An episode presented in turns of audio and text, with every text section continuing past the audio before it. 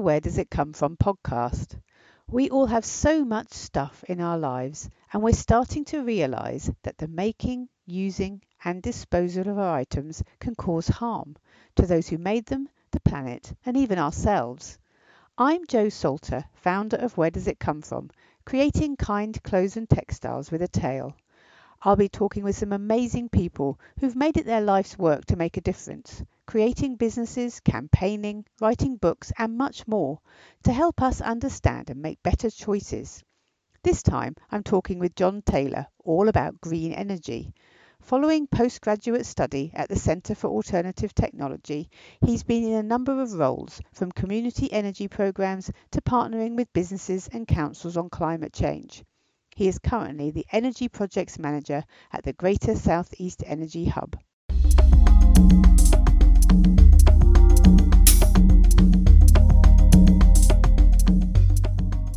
Hello, hello, and welcome back to the Where Does It Come From podcast. This time I'm chatting with John Taylor of all things uh, green energy and environmentally friendly energy and how we can basically make our the way that we live our lives and power our lives much better for the planet. So thank you, John, for coming along. Welcome. No, nice to be here. Thank you. My pleasure. So, firstly, I know that you're a keen environmentalist. We've known each other for years, but especially when it comes to green energy.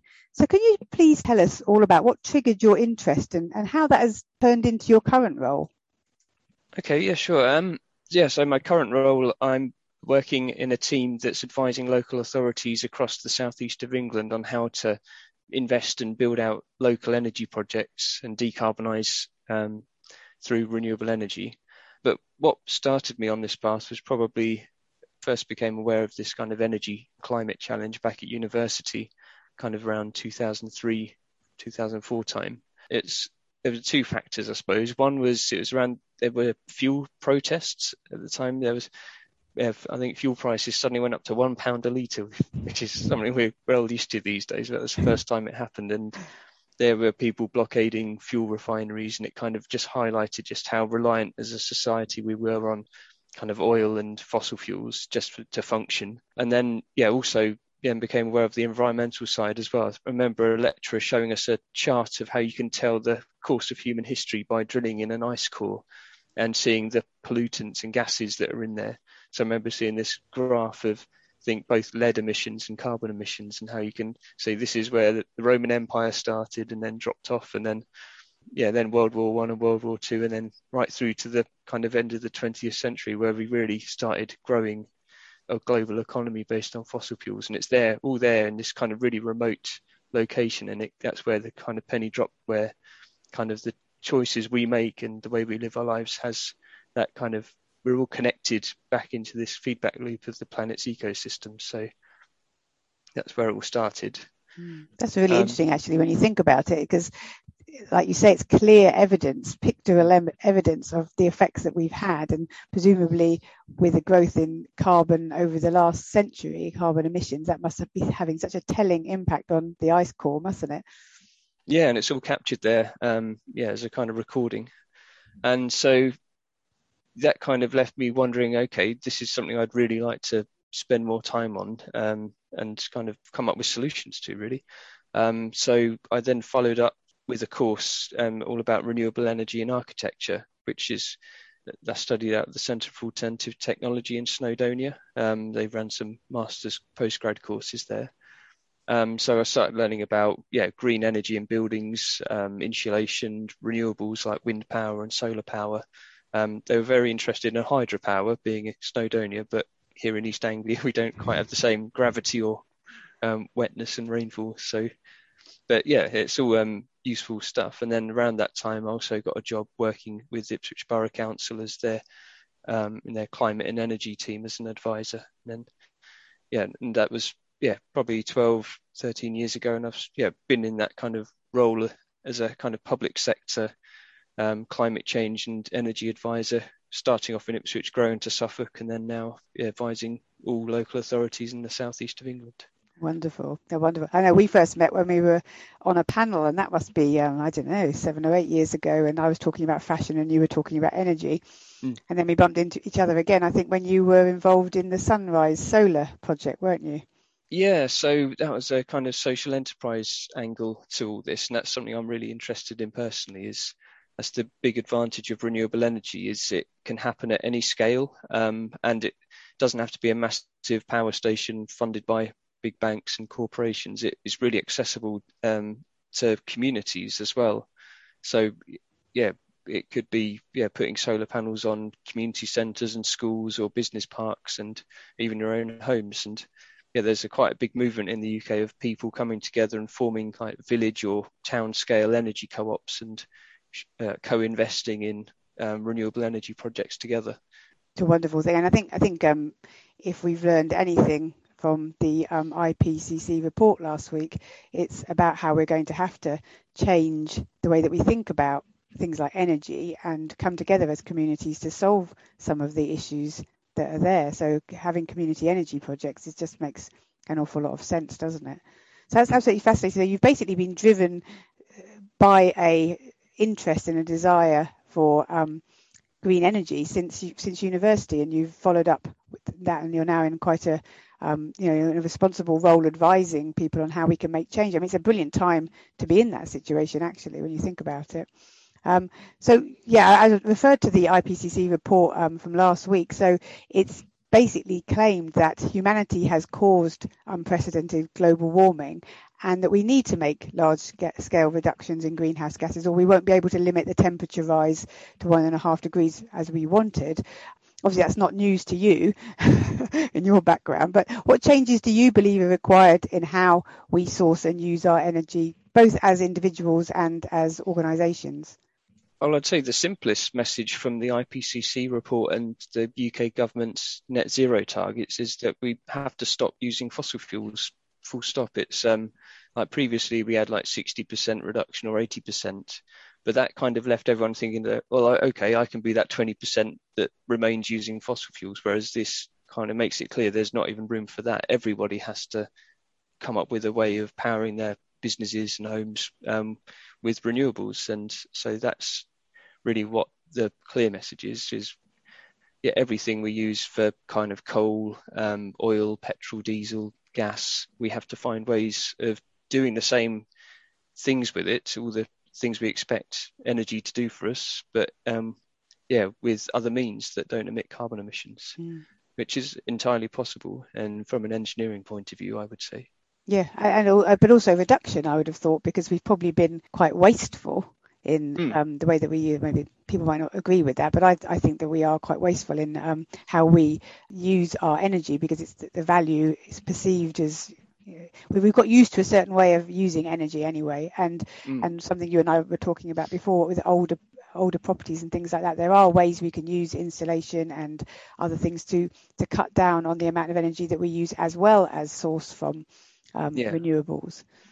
Yeah, I think that's a fair point. Is yeah, definitely using less energy, removing the waste from the energy system is yeah equally important. Like, a lot of the infrastructure and the homes we live with weren't designed with this in mind. So designed in the Victorian age, yeah, heated with coal fires and yeah, and I, I think also more recently UK has had quite abundant like North Sea oil and gas available to it. So it's been relatively cheap and compared to some other countries that didn't have that energy resource, uh, mm. it, like even colder places than us, like Scandinavia, they're far more energy efficient in their buildings, and um, there's a lot we can learn um, from other countries. Be, definitely, yeah, definitely. Yeah. I mean, for me, because obviously from a, um, a, clothing and textiles background, I see a lot of sim- similarities actually. So there's there's doing it better.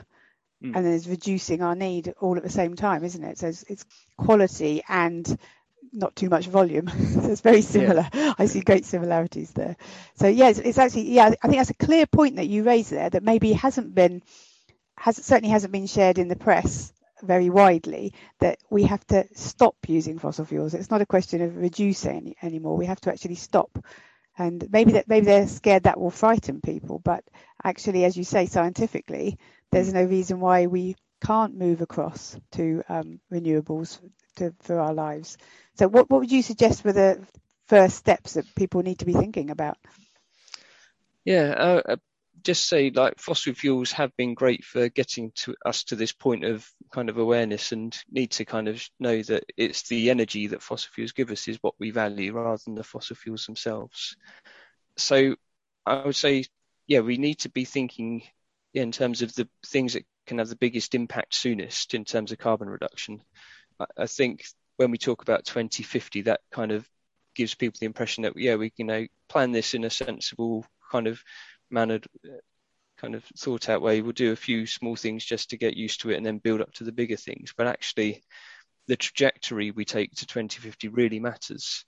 And actually, the like if you think of where our kind of society's carbon emissions are now to where they need to be in 2050, if you draw a straight line, that is pushing us more towards two degrees of warming. Mm. And if we want to really limit it to one and a half degrees, we need to do the biggest savings sooner. So it's the interim actions as well. Or I suppose the way I think about it is, yeah, there's a finite amount of carbon emissions I, I could personally emit as a personal carbon budget and the way I currently lived my well, say for example, currently the way we live our lives, that would all be burnt through by like 2028. So I think the first thing we need to do is measure how we use energy and the kind of associated carbon emissions as a first step. So yeah, use an online carbon calculator tool to show you where you're as a business or your personal life you're using energy, then that will tell you where you can have the biggest impact soonest. Mm. So it could show up your your vehicle, your car, or it could show up your home heating system, or um, yeah, the, you, or the way you travel, like on holiday, that sort of thing. Um, mm. And then you can then start making changes. So I had a look at this for my own house. I then the biggest thing I've probably done is I yeah switched from a petrol car to an electric car, and then yeah the savings that made was like eighty percent of the relative carbon footprint between the two. That's good. Like That's say, really interesting. Yeah. Yeah. So that personal carbon budget with that change now lasts into the 2030s, which is better. Yeah. Um, I then invested in some solar panels on the roof, um, which then reduced some of the electricity use. And I've also invested in a community wind farm as well to kind of cover um, some of the electric I use in my car. And then you add that carbon saving, and suddenly the carbon budget for my lifestyle reaches into the 2040s. And then so on, looking at the central heating system, if I change from a gas boiler to something like an air source heat pump, again, that would then be close to 80 to 100% saving on that carbon element of the carbon footprint. And suddenly my carbon budget stretches well into like the near, near the end of the century. Mm. So that's we're getting into the realms of, of quite a nice lifestyle still, but ones that's more compatible with a kind of net zero um, target. Yeah, that's interesting, isn't it? And it's a nice way of thinking about it in terms of a timeline mm. and, and how different savings affect you rather than it being something nebulous that you don't really know what savings you're having. You're just kind of doing your best. Yeah. I'm surprised that the car would be such a big saving, actually. You know, for me, I would have thought, thinking about my home, I've got um husband, two teenage boys it tends to be hot water. Yeah. like, there's a lot of showers going on here. But yeah, and not so much on the transport side. It's, it's, so looking at the boiler, as I was talking to you before, and we use good good energy for mm-hmm. our electricity. So it's trying to switch over to electricity rather than using gas and things like that. But it's it's like you say, is uh, what tools uh, would you suggest that people look at to measure their carbon footprints? Um, there's one really good one um, done by the World Wildlife Fund, WWF. I can yeah send you a link. I'll put a link in the notes the, underneath. Um, yeah, thing, that's yeah. a really good one, and there's a few good business tools as well, which we can yeah, make sure linked as well. I'd have to think about that one, but there's definitely no, good resources out there. Yeah, no, exactly. I know we've done it for um, where does it mm. come from? We've doing the, done the carbon footprint for that, but I think, as you say, uh, having it for mm. your home in your own life is a really good way of understanding the impact yeah. that you're having. You know, and if, even if it's as simple as walking to the train station mm. every day rather than driving and, and, things like that, it will make a make a difference to your carbon budget. So that, that's really interesting, John. Thank you for that. Mm. Yeah, it's a good step that that everyone can make is actually look up their own impact and then obviously as a business do the same thing. So changing over some of the things we're talking about, electric vehicles, heat pumps, solar panels, or those kind of things, what do you think needs to happen in um, our current infrastructure to allow this to happen? And I guess our economic model as well to encourage people down these paths. What, what would you like to see? What do you advise um, hmm. organisations to do? I th- yeah, I think the kind of key things are we need to find ways of generating more renewable electricity um, and we need to make it easy and simple for people to invest in these solutions. Yeah, I think more of a kind of I think education is still a big part of it, just letting people know what's possible. Um, I think a lot of the communication around climate change sometimes focuses on how bad things can be if we don't act. We get stuck on that. And I think telling more stories about how good life could be if we do solve this and um, yeah, telling people more about the solutions and giving people a say in how we redesign the way we live. I think that's all going to be important because um, there will be some changes, like say if we need more large solar farms and big energy projects, uh, like where we are, there's a lot of agricultural land. Um, there's lots of offshore wind farms that need to be connected to the grid. There will be some big infrastructure changes that some people might think is yeah not that desirable but they're all going to be needed if the country's going to go down this path. So engage. That's where the, again the community energy angle comes in, engaging people as partners and developers in these solutions, not just having it imposed on people, is really important. I think. And, and also, as you say, sh- mm. talking about the benefits. I mean, if you've got um, alternative energy, you're going to have much cleaner air. Yeah. And you know, it's going to be a better place for, for you to live than, especially in the cities. So mm. there are there are a lot of benefits to moving over to renewable as well. Yeah. Are there are there any um more kind of futuristic things that people may not know about that could be coming along in terms of renewables or alternative energy sources? Let me see. Like the heating systems are interesting and they're they're going to be quite novel um, and new to the UK at least in the heat pumps and I think there's a lot of excitement on the techie end from electric cars and um, like the Tesla effect. And I've seen, yeah, that's really kind of going to only increase, I think, people's excitement around that. Um, and interesting, there's a lot of talk about hydrogen production at the moment. That's a kind of quite a new area um, of development. And again, something that could happen close to where we are. And there's two routes for that. Um, one is using electricity to um, crack water into hydrogen and oxygen. And then you can use that hydrogen as a replacement for diesel in buses and um, other industrial processes. A company yesterday um, in Sweden just made the first batch of steel without using any coal. How brilliant! So like zero, completely zero carbon renewable energy powered steel, which is a really big advancement. Um, I, I, remember my chemistry experiments at school though. Doesn't hydrogen explode if it gets well, yeah, possibly, yeah. Like everyone thinks of the Hindenburg and stuff like that, but yeah, I'm sure like it. Nat, we have natural gas piped into our homes. That's equally as flammable. We have petrol. Good point. You know, yeah, we everything has a risk to it, but um, yeah, and so there's a lot of interest in hydrogen at the moment. Um, yeah, we have a lot of yeah offshore wind in the UK that could be a source for that. Um, I think certainly in the Middle East, that's something, and places like Australia, that's something where they're really going to pivot to away from coal and oil. That's really the, the kind of sci-fi stuff. Is you're going to suddenly see massive solar arrays in the, um, the deserts and mm. and yeah, Saudi Arabia and places like that, and they're going to start synthesizing hydrogen from solar power and then exporting that instead of oil. And I think that's yeah going to be a really interesting yeah, um, no, thing that comes along in the near future. Yeah, no, definitely, definitely. And of course, there's always the debate about nuclear, isn't there? So I, I was on a Green Party thing the other day, and there was lots of people talking about we can't have nuclear, we can't have nuclear, it's dangerous, and people trying to explain no, nuclear energy is clean energy. It's very different from bombs, I guess, yeah. when it comes down to it. But there's a fear of it, I think. Yeah, and I think for the climate argument, there's certainly a case to be made for extending the life of existing nuclear power stations as much as possible. Mm. Like we saw with Germany, they prematurely closed a lot of nuclear power plants and they filled that back in with um, coal power, oh. which from a climate point of view isn't fantastic. No, um, definitely not. But yeah, there's not necessarily easy answers for the electricity side. It, like if if you don't want to use nuclear power, you then have to find an equal amount of energy from another source, which would mean more wind turbines and more solar farms mm. primarily.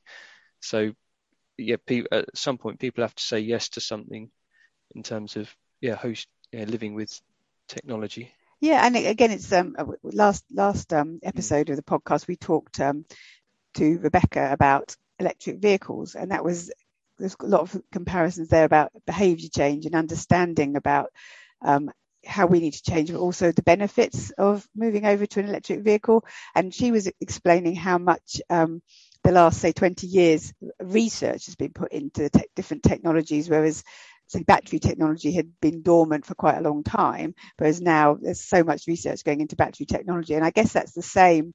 Um, it, it, sort of lines up nicely with energy as well, because obviously if we're, if we're getting all this solar energy from the desert or wherever we want to get it from community, then that if we can store that efficiently and, and share it around the country, around the world, then that's mm. going to be a fantastic um, advance, isn't it? Yeah, exactly. And and yeah, if you think another techie solution is if you think about electric cars, they're effectively batteries on wheels. And if you can have a two way charging plug, you can come up with a scenario where if you've got a battery full of electricity in your driveway, you can actually plug it back into your house and then like run your house off your car. And then mm. and that adds a lot more flexibility into the energy system as well and allow people to charge up when it's cheap and the wind's blowing hard. And then if you've got a cold, dark windless night, you can then have some power to use um, that mm. way. Oh, that is nice. Yeah, I mean, there's lots of, of, interesting scenarios, isn't there, around how it can work. But I think it's it's, it's like you say, it's about the education. It's about you know, un- understandably, people have very busy lives, and the idea mm. of changing and moving is it can be quite a frightening thing if you're used to work being in a particular way and change has been a gradual thing. Then to suddenly be told that you need to change can be you know can give you a bit of fear but um, really it's it's pointing out the positives as you say and the exciting sides of some of the the new technologies and opportunities that will come from that. So yeah it could, it's all a very positive thing. In terms of economic model though do you think that there needs to be changes to our economic legal systems to um, to allow some of this to happen? Are there things holding us back from making these changes now? Well yeah it's still like we are still set up the way before, and uh, the, the challenges we see when we're working on projects is fossil fuels for heating, for example, are still too cheap.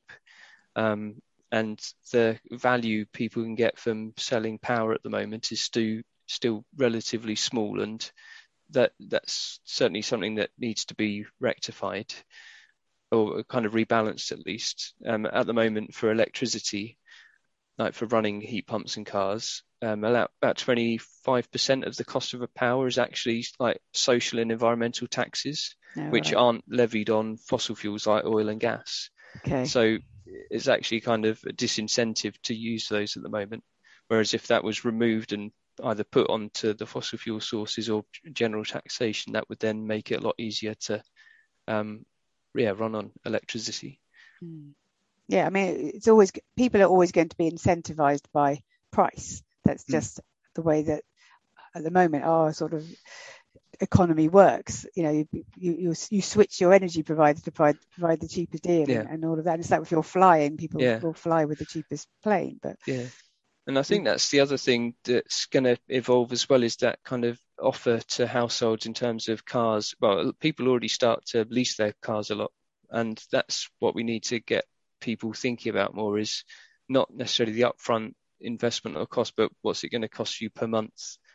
Um, like to either lease a car or, or like with a heat pump. If you then break down all the upfront investment you need um, to do your like change the radiators in your house or fit insulation and hit fit a heat pump, if you then were able to spread the cost of that like through a green mortgage or they, they call it as a heat as a service package as well, where some other company invests in all that upfront on your behalf, and then you kind of pay a monthly service charge. Actually, when you break it down, the monthly cost is very similar to what you currently probably pay on petrol or gas. Uh, at the moment, we kind of used to paying like cars are relatively cheap, boilers are relatively cheap, but then you pay through the fuel. Um, so it's kind of breaking down the offers to people and to show that it's actually not that different from what you currently pay probably on a whole cost basis. Definitely, definitely. That, that's so true. And I think, you know, with, with electric vehicles as well, coming out last week was the maintenance of an electric vehicle compared with the maintenance maintenance of a petrol or diesel car is so low compared. So if you add up all the costs of something over three or five years, then you know you're going to find it's going to balance out quite nicely. And if if the government or other organisations are going to help people with that, then there's more of an incentive to go ahead with it. But first, there has to be that education piece, and there has to be that willingness, I guess, from the government to to encourage people towards those changes. Um, mm. Because at the moment, as you say, then they're, they're not. I mean, the one not related, but it seems to me very similar. When you're looking to travel, when we were allowed to travel uh, abroad, you look at the cost of a flight as opposed to catching the train, and mm. it's two or three times more to, to catch the train. So of course people don't catch the train. And yeah. then the argument is, well, people don't want to catch the train because they prefer to fly, but that's because flying is so subsidised as opposed yeah. to train travel. So I don't think people generally understand that we are being coerced, we're being pushed to certain behaviours based on an economic model, which currently make no sense with where the direction, the targets that we're trying to get to, the government say they're trying to get to for um, for uh, all of us, for the world, for the planet. So, yeah, yeah. it's how, how do we how do we make those changes? How do we communicate those with people? I don't know. Do you have any ideas? yeah, um, there's was it that kind of flying one just reminded me of something called a um, a policy idea called a frequent flyer levy, where it's still a relatively affluent thing to do. The majority of flights are taken by middle class, wealthier people. So there is an idea that yeah, you you start off the first flight people are to take as a relatively kind of low taxed thing, but the more flights people take in a year, then the larger the tax um, ramps up on it. So it's a yeah they call it a frequent flyer levy. So the more someone flies, the more revenues generated to then subsidise those alternatives like train travel and things like mm. that. But like I said, there are lots of people thinking around the ways to do this in a just, fair way. Last year, the Parliament ran something called the UK Climate Assembly, which um, was a really interesting exercise in that they selected about 100 random representative citizens, ordinary people from around the UK that haven't been looking like I have climate and energy stuff, but they've just been getting on with their lives. And they gave them kind of a intensive overview of yeah climate and energy challenges, and then set them a series of scenarios and policy options of what we can do about it and kind of to get their feedback on what people would accept and in terms of changes to their lifestyles and, and they actually found once people had it explained to them people were willing to be quite radical um, more ambitious than people the kind of policy analysts expected so i think yeah, that's where, and there's a, doc, a, documentary about the whole process on BBC iPlayer called "The People versus Climate Change." Yeah, I, I, think yeah, really one. relatable kind of stories and engagement with people like that is really good. Hmm. Yeah, that's that's a really interesting point actually, and that that made me think the last year or so of our of our existence with the with the whole um, coronavirus and behaviour change thing, and how mm. When people understand the goals, when people understand the reasons for changing the way they live, people yeah. will do it because we are a community and uh, you know the majority of people want to live as a community and help other people and wear masks to protect other people and all of that once they understand yeah. why it's important yeah and i think people underestimate how willing and bought into all this their neighbors and people around them are as well we under yeah um, and I think it's really important that it's, it is sometimes presented as a really big, overwhelming challenge, which I think it makes it difficult for them people to make that connect between the, their personal lives and how it's going to have an impact. And I've seen also a lot of people saying, okay, well, what about the UK? It's all China and India and America and all that. But yes. it's really the way we frame and tell the story of climate change really impacts how people think of it and react to it. And like a common analogy I hear um, politicians use, it's like a oil tanker where we have to try and turn the ship around, which yeah kind of gets across the immensity of the challenge. But then everyone sitting in the ship kind of doesn't not really in control of it. So it kind of how is me changing my light bulbs or changing my car mm. going to contribute? Um, whereas I think there's another way of describing it which is far more empowering, and that's not as an oil tanker, but as like a murmuration of starlings. So it, you know, like the big flock of birds whirling around, and it looks like something big, but you look and it's actually composed of all those in- millions of individuals kind of acting as a flock together. Mm. And it's suddenly an agile thing. It can actually turn really quickly, and that starts with individuals kind of make changing direction, and that influences people around them, and that movement can ripple through the whole flock. And Definitely. That's where all our choices add up to that big emergent effect of climate change. I would argue. I think of herring when you talk about the starlings. Yeah. I, I, think of herring. You know, you see these wonderful wildlife documentaries of these herring, and they just move so quickly when, when there's a, mm. a, a, noise or something triggers a response in them. But yes, you're right. I, I think the um, the oil tanker gives us that feeling of lack of control, doesn't it? it whereas in fact we can all do something, and one thing we can, we can all do is if we don't like the way that things are being managed, is we can write to our representatives our councillors and our MPs, and we can say, well, hang on, you know, we, we know that we want to um, reduce our carbon emissions, and this particular policy or this um, subsidy is making this not work. You need to do something about it. And I think there's a general feeling that that won't make any difference, but actually, the more people that do it, the more difference it's going to make. And we, we ultimately have the power to to change the government if we're not happy with the way it is. I mean, it may not be the system may not be perfect, but at least we have that that vehicle that we can use to change the government or to speak to our local councillors and get things changed within our local area. So we, we do have power. We're not we're not on an oil tanker. we're a starling or a herring or something something like that. Yeah, we are a herring. Feedback's really important, definitely. Yeah, absolutely, absolutely. Um, so we've we've we've kind of gone into the, what this area already, but my next question was, what other wide changes do you think need to happen so that we can actually meet the targets set up set out by say the Paris Agreement? We can try and get to our keep keep at less than one and a half degrees uh, increase and all the other emissions targets. Yeah, we kind of covered the fossil fuel side of things there, and there are other elements to the kind of what's happening. Yeah, there's the whole emissions from agriculture and fertilizer and the way we use land. That's going to be a really um, a big contributor to the whole process as well. So it is underpinned by energy to some point in that it's about how we produce fertilizers and fuel tractors and yeah, but there, yeah, there's also things like diet and the thing, the sorts of crops we plant and yeah, there's really interesting farming systems being developed that integrate a lot more trees into the landscape, like agroforestry. Some really interesting projects. There's one up in Suffolk um, called Wakelyns Agroforestry, which is a really nice example of how you can do that. Yeah, and again, there's the whole. It's like climate change is ultimately about the carbon cycle. It's about what goes up into the air, but also what comes down again. So that land use is almost yeah, and the reforestry side of things is equally important in terms of yeah, enhancing the landscape's ability to draw down and sequester carbon. Um, and then what we do with um, trees and applies to um, yeah the seas as well as equally as the land. Mm. Um, I think down in Sussex they're looking at rebuilding the kelp forests that used to exist off the coast there, because those kind of estuaries, tidal kind of coastal environments are really good at seaweed at sucking down carbon as well as trees. So it's using nature, well, not using yeah. nature, being in harmony with nature. Exactly, it's that balance that yeah. is really important. And it is. Yeah, it really is. No, that's very interesting. I mean, you were making me, you reminded me of something I read the other day about more artificial carbon sequestering plans that have been mooted about burying some of this carbon deep down in the rocks, which makes me go, no, that doesn't sound like a good idea. I don't know what you think.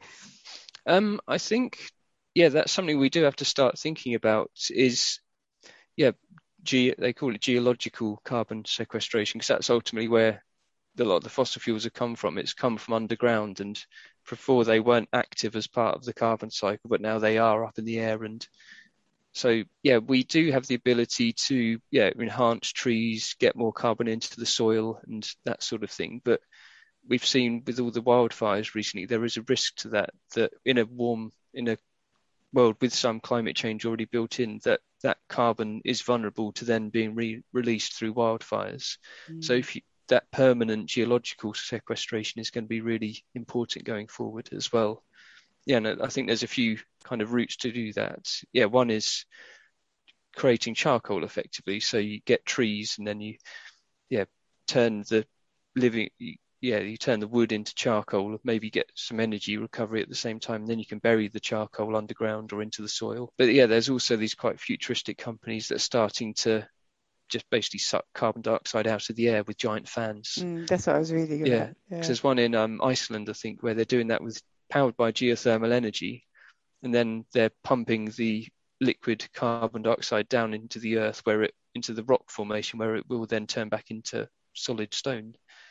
So yeah, it's again, there's lots of startups looking at that part of it mm. as well, and like the IPC and the government kind of say that will need to be part of our carbon plans mid like by the end of the century to kind of start yeah getting that balance of carbon back out of the atmosphere into other parts of the carbon cycle.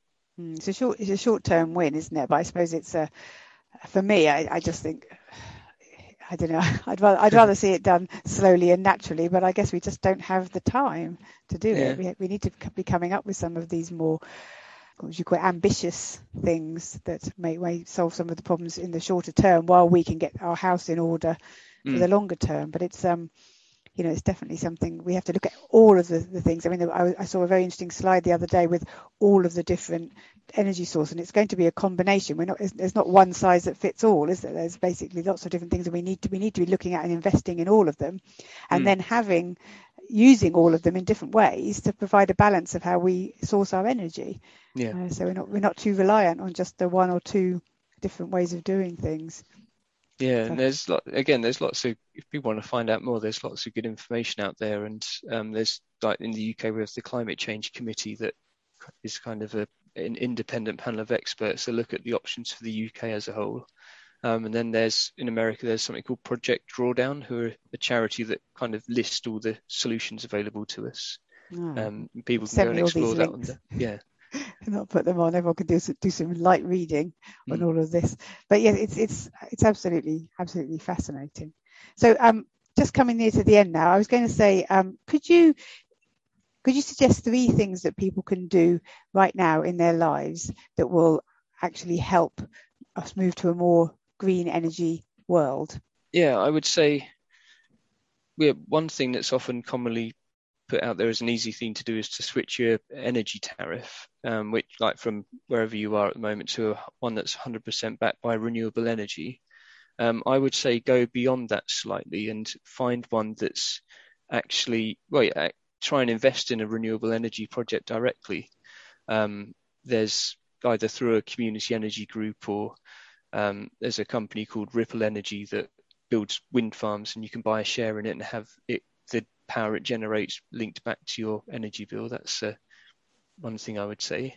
Like that. If you're a business, try and work out what you're reliant on in terms of carbon and fossil at the moment and try and design your products or processes in a way that isn't. Um, yeah, I suppose that's more of a general one, but that's a good one. Yeah, but I would say yeah, the focus on the big things that again you're going to do it once, make a big decision once. So like, sometimes people get caught up on the daily choices we have to make in terms of what we buy every day, but it's the big decisions that matter. Like your heating system, you change it once and it might be that way for 15 years. So doing that right the first time is going to be a big one to focus on, I would say.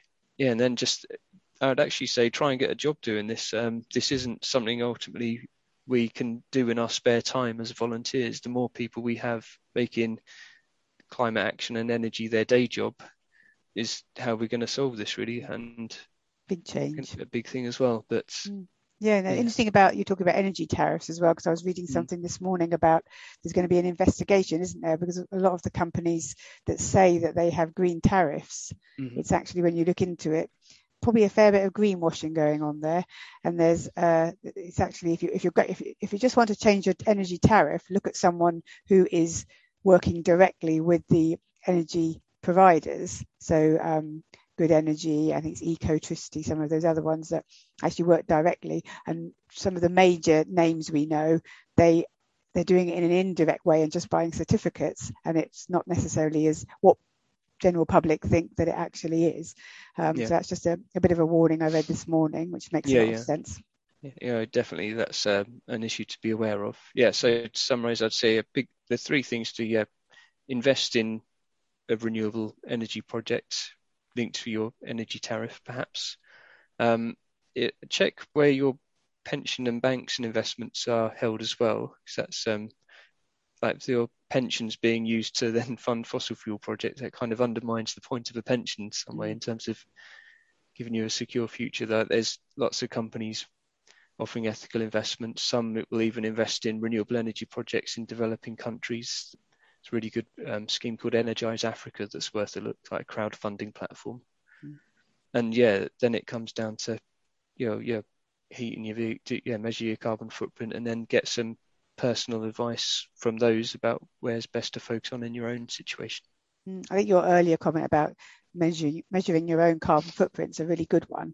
If you can actually see what small changes that you're making every day, or big changes, but mm. the the effect of how much of a carbon budget that gives you personally, and by doing that, you're going to be there's a ripple of change there out into the community because other people are going to be doing the same thing, and it's going yep. to be making a big difference. So that's that's a really good way of doing it.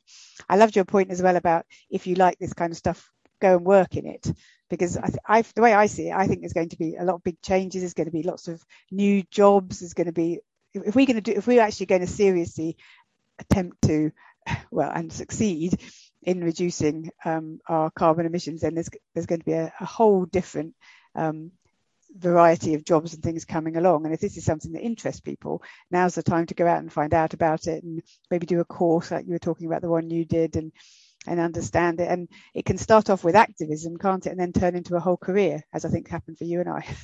yeah, exactly. and a lot of the people that we know. So you start off with an interest and then go find out more and then that can be your become your life and you're you're doing something you love and you're changing the world at the same time to be a better place. So what's not to like, as they say.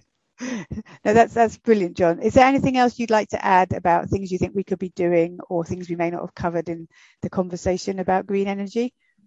I, I think they're the main things I wanted to cover. Like there may well be specific, yeah, projects and like people have.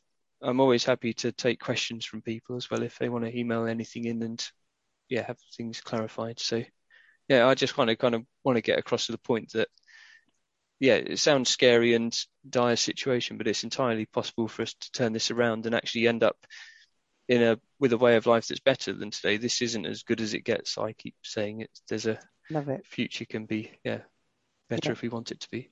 Definitely, no, I think that's it. We're, we're we're setting a bar that where we are is where we want to be, but actually we want to be better, don't we? Yeah. We want to have cleaner air. We want to have healthier lives. We want to have a, a better situation. Let's not let's not limit ourselves with today's life, and let's think about current possibilities and how fantastic that could be for future generations as well. So that's a great place to end. So um, thank you so much for your time, John Taylor. We'll add lots of links onto the podcast. People can link with you on LinkedIn, I guess, and, and contact you directly through there. So if anyone's listening, um, he's John Taylor on LinkedIn. If you can't find him, he's connected to me, so you should be able to find him through there. Thank you so much for your time, John, and your expertise. It's been fantastic talking to you as always. Great. Thank you very much.